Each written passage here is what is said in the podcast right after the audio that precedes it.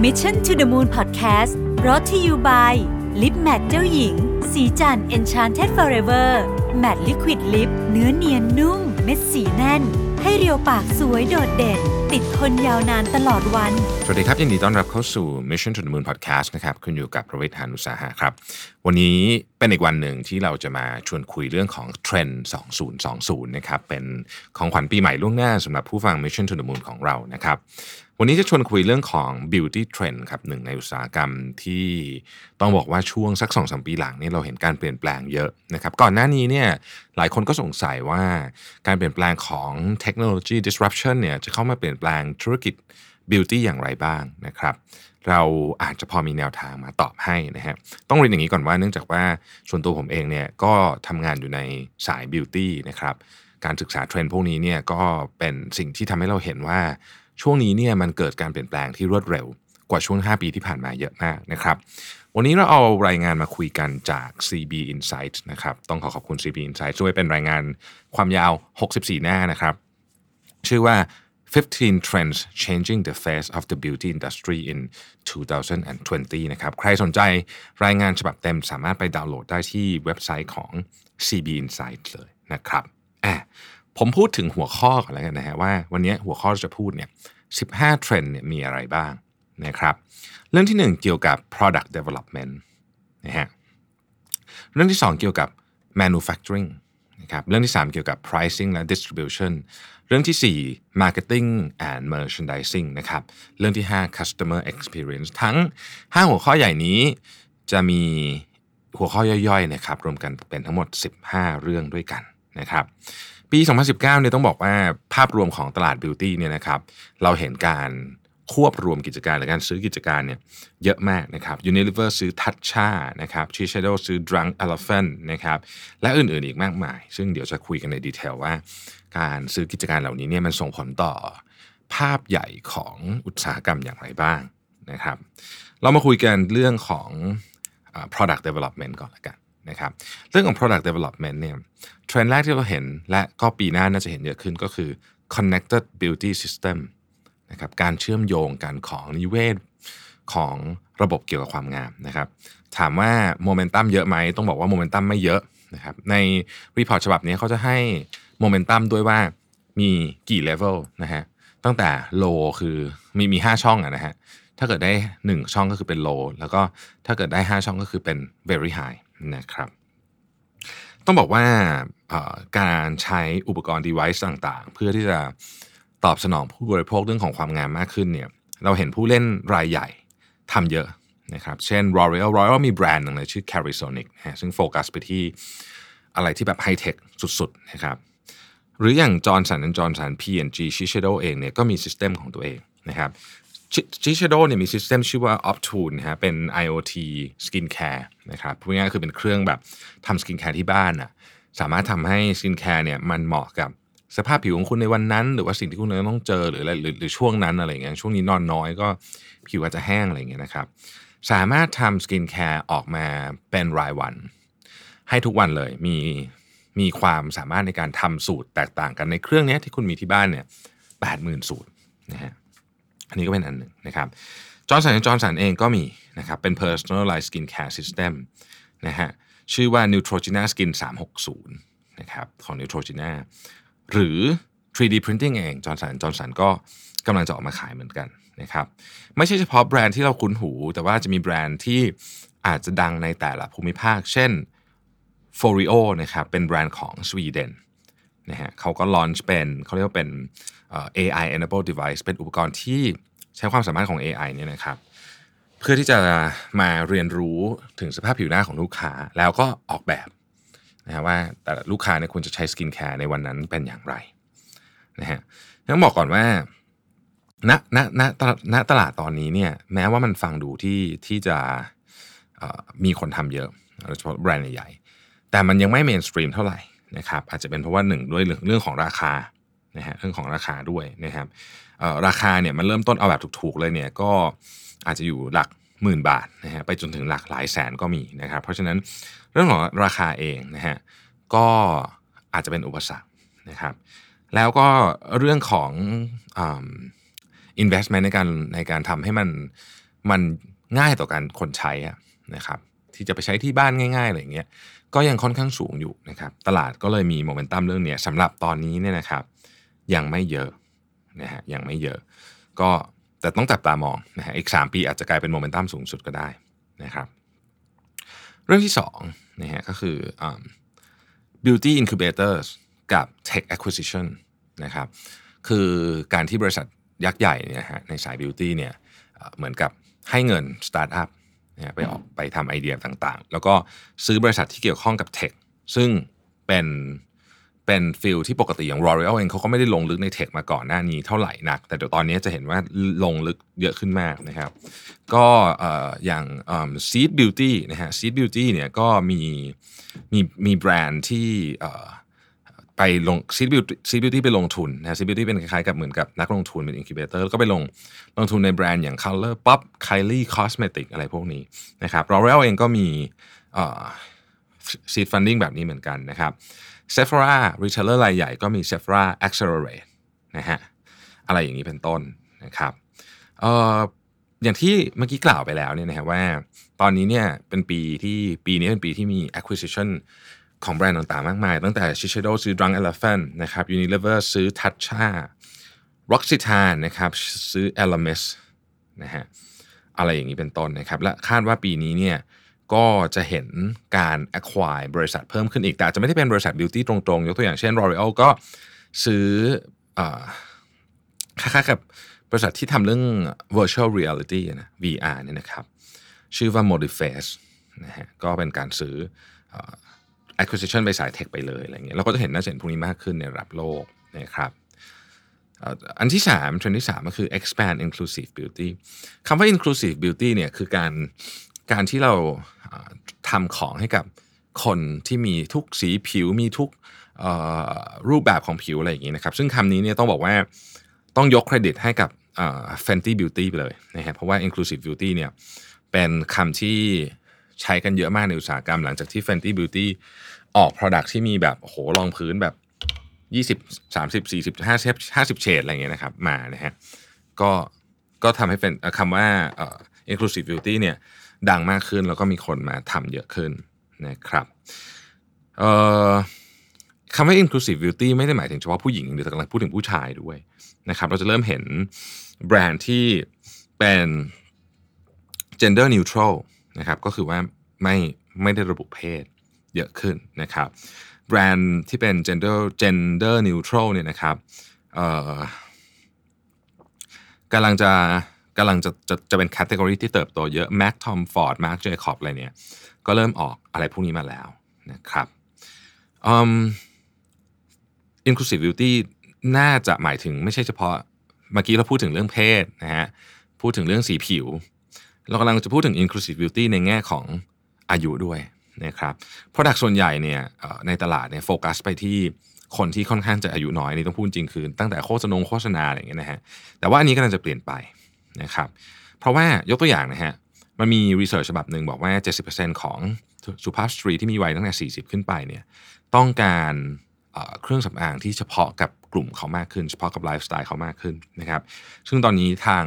อินดัสทรีเองก็พยายามจะตอบสนองตรงนี้อยู่นะครับ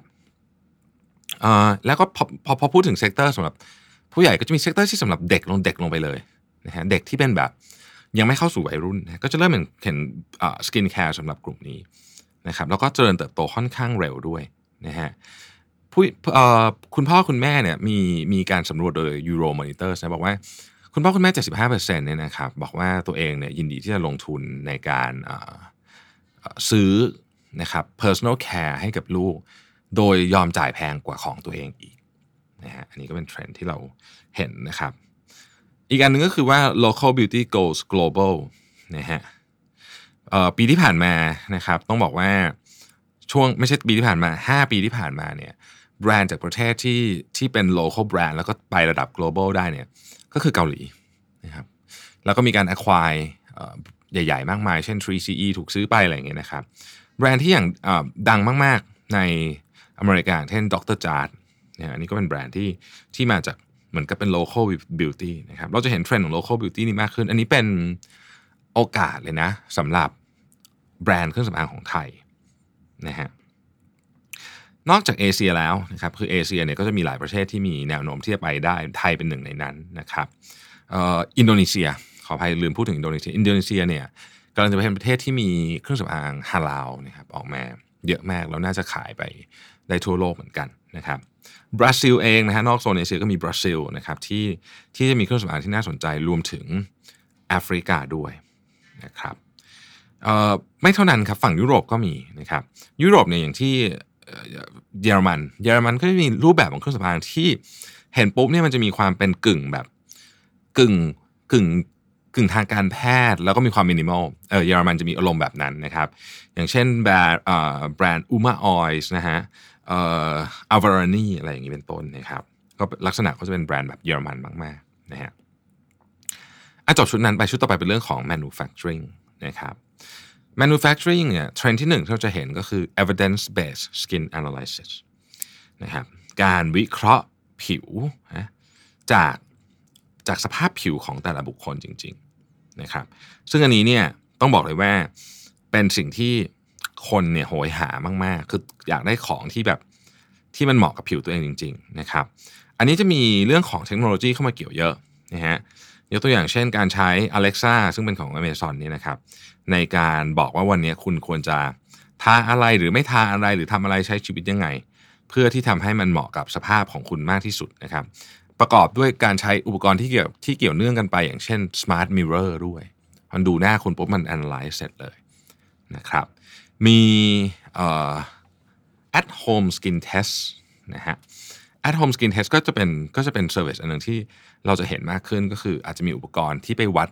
หน้าคุณเหมือนที่คุณวัดที่คลินิกนะครับ แต่สามารถทำเองได้ที่บ้านนะฮะนี่ก็จะมีพวกนี้เกิดขึ้นเยอะขึ้นนะครับอะ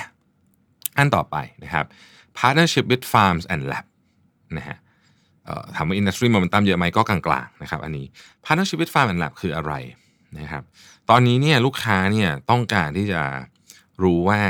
ของที่เขาใช้เนี่ยมันมันมาจากไหนนะครับคนจำนวนมากเนี่ยต้องการใช้แต่ของที่เป็น plant based โดยเฉพาะในโลกตะวันตก ดังนั้นพอถ้าเกิดว่าต้องต้องการใช้แต่ของที่เป็น plant based เนี่ยมันก็ make sense ที่บริษัท beauty ต่างๆเนี่ยจะลงไปถึงต้นตอของของของตัว raw mat เลยว่าเช่นไอ้นี่เป็นของที่ทำจากดอกไม้ ดอกไม้ที่ไหน ปลูกที่ไหนนะครับออร์แกนิกหรือเปล่าอะไรแบบนี้เป็นต้นนะฮะเพราะฉะนั้นการที่เราจะเห็น beauty brand เนี่ยทำงานร่วมมือกับผู้ปลูกวัตถุดิบ ที่เป็น plant based เนี่ยก็จะมีเกิดขึ้นนะครับอออันต่อไปนะฮะ อันต่อไปเป็น beauty manufacturing M&A นะครับก็คือการควบรวมกิจการของต้นทางการผลิตหรือโรงงานนั่นเองนะฮะโรงงานจำนวนมากตอนนี้เนี่ยเริ่มควบรวมกิจการกันนะครับ เพราะว่าเหตุผลมันคล้ายๆกับธุรกิจอื่นนะครับ supply chain มันเปลี่ยนไปจากแรงกดดันของเทคโนโลยี เพราะฉะนั้นคนที่บางทีไม่สามารถสร้างความได้เปรียบได้ด้วยตัวเองเนี่ยก็จะใช้การควบรวมกิจการนะครับให้มากขึ้นนะการเปลี่ยนแปลงของ supply chain เนี่ยจะทำให้เราเห็นการควบรวมกิจการอีกเยอะมากนะฮะโดยเฉพาะแถบแถวๆนี้ ซึ่งมีจุดกำเนิดที่เมืองจีนนะครับยกตัวอย่างเช่นแพคเกจจิ้งเดี๋ยวจะคุยต่อเรื่องแพคเกจิ้งซึ่งเป็นประเด็นใหญ่แต่ว่าเราจะเห็นการควบรวมกิจการเยอะขึ้นในในในอนาคตอันใกล้นี้นะครับหัวข้อต่อไปนะฮะ sustainable packaging sustainable packaging เนี่ยเป็นสิ่งที่คุยกันมานานแล้วนะครับ แต่ว่าตอนนี้เนี่ยทั้งแรงกดดันจากความต้องการของภาครัฐที่จะลดการใช้ วัสดุสิ้นเปลืองมากขึ้นอะไรพวกนี้ต่างๆ แล้วก็ความต้องการของผู้บริโภคโดยเฉพาะผู้บริโภคยุคใหม่นะครับที่ต้องการลดการใช้พลาสติกหรือ single use plastic เอาเน้นที่ single use plastic ก่อนแล้วกันเนาะเราก็จะเห็นการเปลี่ยนแปลงในในวงการของ packaging ของเครื่องสำอางเยอะมากๆ ต้องยอมรับจริงๆว่ากลุ่ม beauty personal care เนี่ยนะครับเครื่องสำอางและเครื่องใช้ที่เกี่ยวข้องกับกับความงามตั้งแต่ครีมสบู่อะไรพวกนี้เป็นเป็นเป็นหมวดที่ใช้ packaging เยอะจริง ๆ นะครับ ดังนั้นเนี่ยจึงมีความจำเป็นที่จะต้องช่วยกันลดของพวกนี้ Unilever เองก็เป็นหนึ่งในหัวหอกที่ทำเรื่องนี้เยอะนะครับ Unilever ประกาศว่าจะลดการใช้ virgin plastic ก็คือพลาสติกที่ผลิตปุ๊บใช้ครั้งแรกอะยังไม่ได้ถูกรีไซเคิลเนี่ยนะครับครึ่งหนึ่งในใน 2025 นะครับ r o r e a l เองเนี่ยก็ไปลงทุนในสตาร์ทอัพที่ชื่อว่า Carbios นะครับ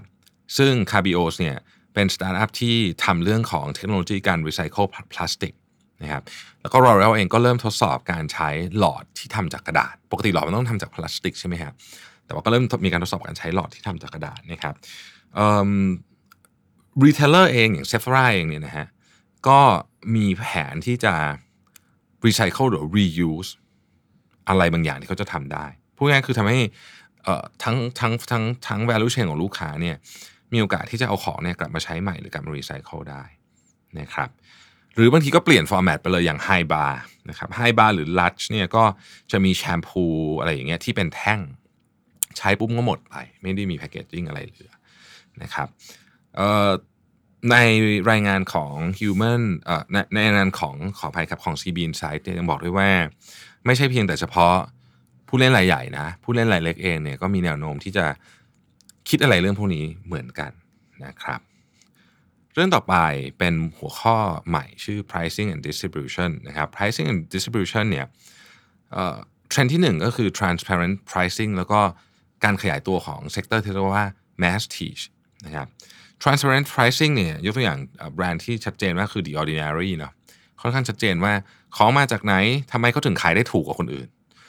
อย่างเงี้ยเขาก็จะอธิบายลูกค้าชัดเจนว่าทำไมเขาถึงขายได้ถูก เพราะว่าเขา ตัดอะไรที่มันไม่จำเป็นทิ้งไป อะไรบ้างที่ถูกตัดออกไป อันนี้ก็คือ transparent นะครับส่วน mass teach เนี่ยคือเซกเตอร์ที่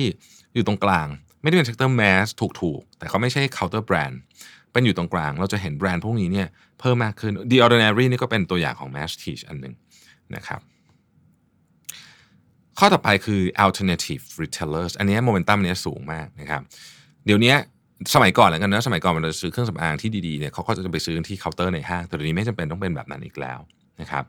เขาบอกว่า Sephora เนี่ยหรือว่าร้านอย่าง Ulta เนี่ยนะครับเป็นเป็นคนที่ทำให้เส้นระหว่าง prestige กับ masstige เนี่ยมันเบลอไปเลยนะครับก็อันนี้ก็เป็นจุดหนึ่งที่ที่น่าสนใจนะฮะรวมถึงนอกจากนั้นเนี่ยนะครับ retailer ใหม่ๆ ก็จะเข้ามา retailer ที่ตอนนี้กระโดดเข้ามาเล่นเยอะแล้วก็คือ retailer ที่เกี่ยวกับแฟชั่น Urban Outfitters อย่างเงี้ยนะฮะก็จะมีแบรนด์ที่เป็นเครื่องสำอางของตัวเอง ซึ่งแล้วทำไมเขาถึงคิดว่าจะขายได้ก็เพราะว่าเขามีข้อมูลที่เกี่ยวข้องกับลูกค้าของเขาที่อยู่ในกลุ่มที่สนใจของพวกนี้นะครับอเมซอนเองก็เป็น tech company ที่กระโดดลงมาเล่นในแพลตฟอร์มของอีคอมเมิร์ซอย่างจริงจังนะครับ ตั้งแต่การออก partnership ที่ทำขายของแบรนด์เครื่องสำอางของ Lady Gaga นะครับ จนไปถึงการทำ indie beauty shop ในปี 2018 ที่ผ่านมาก็ทำให้เห็นว่า Amazon เนี่ยเอาจริงกับเรื่องนี้นะครับ distribution ของ generation ถัดไปจะเป็นอะไรนะครับ CB Insights บอกว่า2 2คำเลยสำหรับ distribution ของ generation ถัดไปที่เป็นออฟไลน์เนี่ยคือ make up booth แล้วก็ vending machine make up booth เหมือนตู้ถ่ายสติกเกอร์นึกอารมณ์ประมาณนั้นแต่ใหญ่กว่านั้นหน่อยนะครับ vending machine ก็คือตู้กดธรรมดานี่เองนะครับมี สตาร์ทอัพเยอะมากเลยนะฮะแต่ว่าเราขอโฟกัสไปที่ประเทศจีนนะครับประเทศจีนเนี่ยมี make up booth เนี่ยเยอะนะครับส่วนใหญ่มันจะอยู่ในที่ที่แน่นอนว่าต้องมี foot traffic เยอะคือคนเดินเท้าเยอะนะครับแล้วก็ทำอะไรนะครับทำได้หลายอย่างเลยขายของด้วย แล้วก็ทำให้คุณมีมีคนแต่งหน้าให้ด้วยทำผมให้ด้วยแบบแป๊บเดียวเสร็จ 5 นาที 10 นาทีเสร็จนะครับเป็นต้นนะฮะแล้วเขาเก็บข้อมูลไว้เป็น Big Data ไว้ใช้ต่อไป นะครับหรือ vending machine หรือตู้กดเนี่ยก็มีอย่างเออ Vengo นี่ก็เป็นสตาร์ทอัพที่ถ้าใครติดตามเรื่องนี้อยู่จะได้ยินชื่อบ่อยนะครับก็เพิ่งได้รับ funding series B ไปเมื่อเมื่อเมื่อปีนี้เองนะครับก็เป็นตู้กดแต่ของพวกนี้ไม่ได้ถูกนะฮะเป็นของที่ราคาค่อนข้างแพงชิ้นหนึ่งก็หลายร้อยบาทไปจนถึงหลักพันก็มีนะครับตู้กดก็สะดวกดีไปใช้ไปวางไว้ตามรถไฟฟ้านู่นนี่อะไรเงี้ยนะครับ อีกเทรนด์หนึ่งที่จะเห็นเยอะเช่นกันในปีหน้าก็คือการ partner กับอินฟลูเอนเซอร์นะครับซึ่ง ก็มีแบรนด์จำนวนมากเลยที่ทำนะฮะอันนี้ก็คงจะโอ้โหไล่กันไม่หมดเลยนะฮะที่น่าสนใจก็คือว่าคนจะกระโดดลงมาเล่นในตลาดนี้เยอะขึ้นเพราะว่า barrier of entry มันต่ำนะครับ marketing and merchandising นะครับ beauty meets wellness อันนี้โอ้โหเป็นโมเมนตัมในตลาดสูงมากนะครับเทรนนี้เพราะว่าตอนนี้เนี่ยคนไม่ได้อยากสวยแบบสวยเฉยๆ อยากสวยจากข้างในและข้างนอกรวมกันด้วยนะครับดังนั้นเนี่ยเราจะเห็นธุรกิจที่เกี่ยวข้องกับ กับ beauty เนี่ยมันเบลอๆกับเรื่องของ wellness ไปด้วย เช่น อาหารเสริมนะฮะอาหารเสริมวิตามินพวกนี้นะครับ ซึ่งอันนี้ก็ก็ชัดเจนอยู่แล้วฟิตเนสเองปัจจุบันนี้ฟิตเนสก็มีของที่เป็น beauty product ขายนะครับ ยกตัวอย่างเช่น Lululemon ซึ่งเคยทำแบรนด์ฟิตเนสมาก่อนนะครับแบรนด์ขอขอไปครับแบรนด์ a t h l e i s u r e คือขายพวกอุปกรณ์กีฬาอะไรอย่างเงี้ยออกกำลังกายโยคะเนี่ยก็มี product ที่เกี่ยวกับ ความงามให้ใช้หลังจากเล่นโยคะเสร็จออกมาขายแล้วนะครับ Equinox เอง Glossier เอง อันนี้ก็ partner กับพวกจิม ให้เอาของเขาเข้าไปให้คนลองใช้ในวันที่อยู่ที่ฟิตเนสแล้วก็เออถ้าถ้าดีก็ซื้อใช้ต่อ ประเด็นก็คือว่าเวลาเราใช้ของในฟิตเนสครับมันเป็นจังหวะที่เราอาบน้ำหลังจากออกกำลังกายเสร็จเนี่ยเรารู้สึกดีกับตัวเองอยู่เนาะมันก็มีโอกาสที่ทำให้ของพวกนี้ขายได้นะครับยาเองก็เริ่มพูดถึงประเด็นนี้มากขึ้นแล้วนะครับ โดยยาเนี่ยจะเน้นไปที่การชะลอความแก่นะครับ เชื่อว่าเราจะเห็นยาที่เป็นที่ทำให้คนแก่ช้าลงเนี่ยออกมาขายเยอะขึ้นนะฮะในอนาคตอันใกล้นี้นะครับ ท่องเที่ยวนะครับ ท่องเที่ยวที่รวมเอาเรื่องของความงาม wellness และ fitness เข้ามาด้วยกันนะครับ ยกตัวอย่างเช่น wellness cruise อันนี้มีในต่างประเทศมีเยอะนะครับ หรือว่า Nomi นะฮะ Nomi เนี่ยเป็นแบรนด์ที่ออกมาแบบออกแบบมาสำหรับ คนเดินทางที่เดินทางมาทำธุรกิจโดยเฉพาะนะฮะเขาจะส่งคนที่เป็นเมคอัพอาร์ติสกับทำผมทำหน้าเนี่ยไปที่โรงแรมของคุณเลยบางทีเวลาคุณไปต่างถิ่นนะครับ คุณเดินทางไปเมืองอื่นเนี่ยคุณไม่รู้ว่าว่า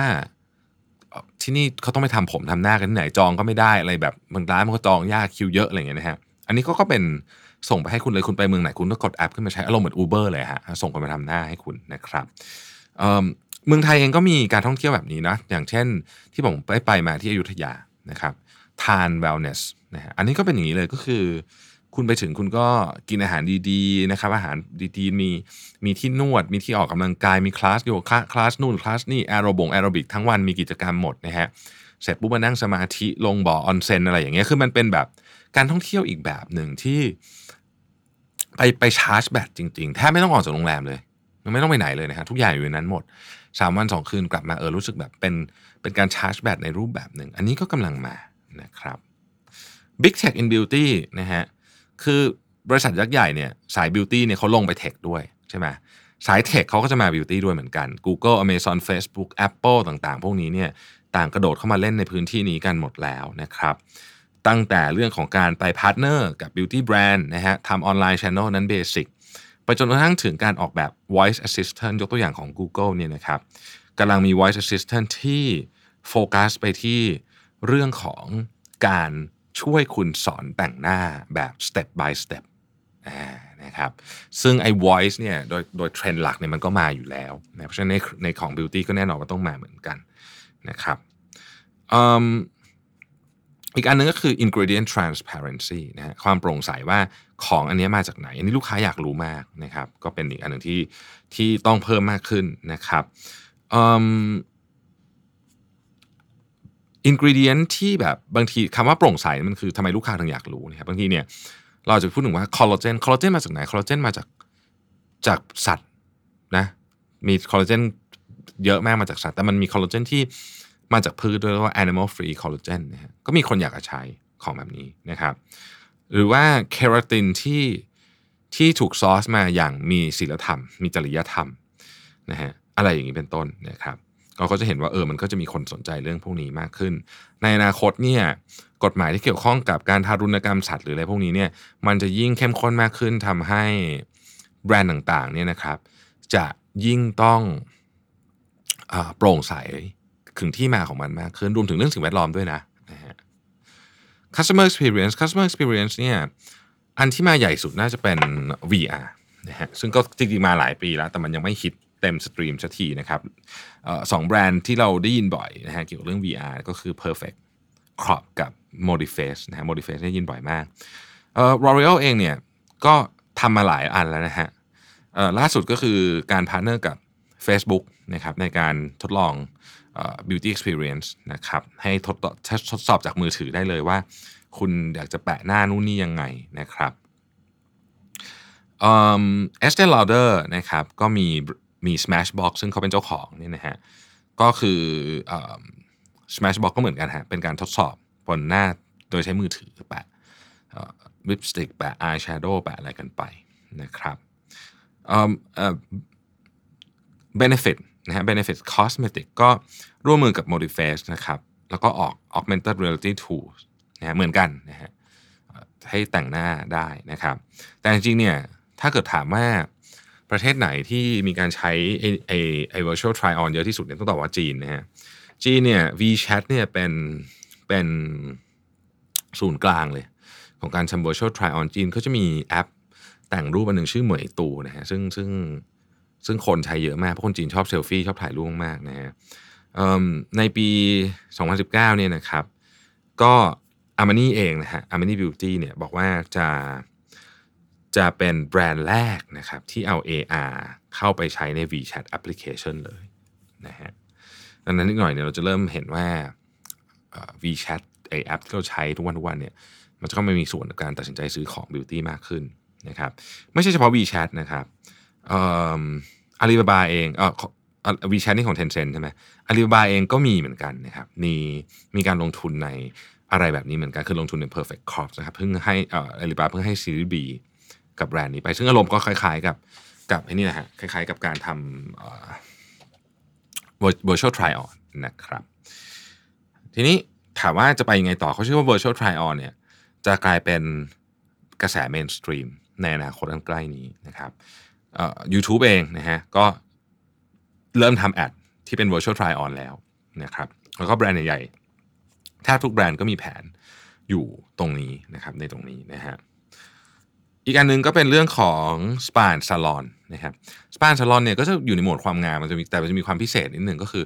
ส่วนใหญ่แล้วเนี่ยเราจะต้องเวลาเราพูดถึงคำว่าสปาซาลอนเนี่ยมันจะต้องไปในสถานที่สถานที่นั้นถูกไหมครับไปที่สปาไปที่ที่ทำผมนะครับซึ่ง มันก็จะมีการเปลี่ยนแปลงไปหลายแบบประเภท ร้านทำผมในอดีตต้องใช้เวลานานไปต้องจองนู่นนี่แพงอะไรเงี้ยก็จะมี dry bar นะครับที่เราเคยคุยไปในพอดแคสต์แล้วเนี่ย dry bar ก็ก็ disrupt โมเดลนี้ไปถึงปุ๊บเป่าสิบนาทีเสร็จอะไรอย่างเงี้ยนะฮะแต่ว่ามันจะไปยิ่งกว่านั้นอีกครับ อีกหน่อยเนี่ยเรากำลังพูดถึงอุปกรณ์ต่างๆ ที่ใช้แทนคนในวงการสปา กับซาลอนได้นะครับ เช่นตอนนี้เนี่ย Amore Pacific patent อันหนึ่งจดไว้นะครับเป็น patent ที่เป็นเครื่องนวดหน้าที่บอกว่าเครื่องนวดหน้านี้เนี่ยใกล้เคียงเลยกับการใช้มือคนนวดนะครับ อันนั้นก็เป็นเทรนด์ทั้งหมดนะฮะผมขออนุญาตสรุปให้อีกหนึ่งครั้งนะครับ ก่อนเราจบนะฮะ product development นะครับ กลุ่ม product development นะฮะ manufacturing นะครับ pricing and distribution marketing and merchandising และ customer experience อันนี้คือหัวข้อใหญ่ หัวข้อย่อยนะครับคือ 1 connect connected beauty system นะครับ2 um, incubator ในด้าน beauty นะครับ3นะฮะ inclusive beauty 4 local goes global นะฮะอันนั้นคือหมวดของ product development product manufacturing นะครับ evidence based skin analysis beauty startup นะฮะ ที่พูดถึงเรื่องของการเอาเอาเอาวัตถุดิบมาจากฟาร์มต่างๆนะครับการควบรวมกิจการนะครับแล้วก็ sustainable packaging นะฮะ pricing and distribution นะครับความโปร่งใสของราคาและที่มาของวัตถุดิบนะฮะแล้วก็ที่ซื้อใหม่ๆนะครับ marketing นะครับ wellness นะครับ big tech and beauty นะฮะแล้วก็ clean beauty นะครับ ส่วน customer experience ก็มี virtual try on นะฮะกับ spa salon นั่นเองนะครับ ก็ทั้งหมดนี้เป็นเทรนด์2020 ของ Beauty ขอบคุณ CB Insights และ Report ฉบับนี้ซึ่งยาวมาก ๆ นะครับ 64 หน้านะครับ ธุรกิจ Beauty เป็นหนึ่งในธุรกิจที่ใหญ่มากในประเทศไทยนะครับ แล้วก็คงจะเจริญเติบโตไปอีกมีคนเข้ามาเยอะมากนะครับ หลายคนบอกว่าเป็น Red Ocean แล้วหรือเปล่าอะไรเงี้ยผมคิดว่ามันก็มีการแข่งขันสูงจริง แต่เราก็ต้องหาที่ยืนของเราให้ได้นะครับ หวังว่าพอดแคสต์ในวันนี้จะช่วยให้คนที่อยู่ในวงการ beauty เนี่ยได้เห็นเทรนด์ของปีหน้ามากขึ้น และถึงแม้ว่าคุณจะไม่ได้อยู่ในวงการ beauty เองเนี่ยก็น่าจะเห็นว่าในวงการที่การเปลี่ยนแปลงไม่ได้เร็วมากแบบ beauty เนี่ยนะครับ disruption เริ่มมาแล้ว แล้วหลังจากนี้การเปลี่ยนแปลงน่าจะเร็วขึ้น น่าจะเป็นอุทาหรณ์ให้กับอินดัสทรีอื่นๆด้วยเช่นกันนะครับ ขอบคุณที่ติดตาม Mission to the Moon Podcast นะครับ สวัสดีครับ Mission to the Moon Podcast Presented by Lip Matte เจ้าหญิง สีจัน Enchanted Forever Matte Liquid Lip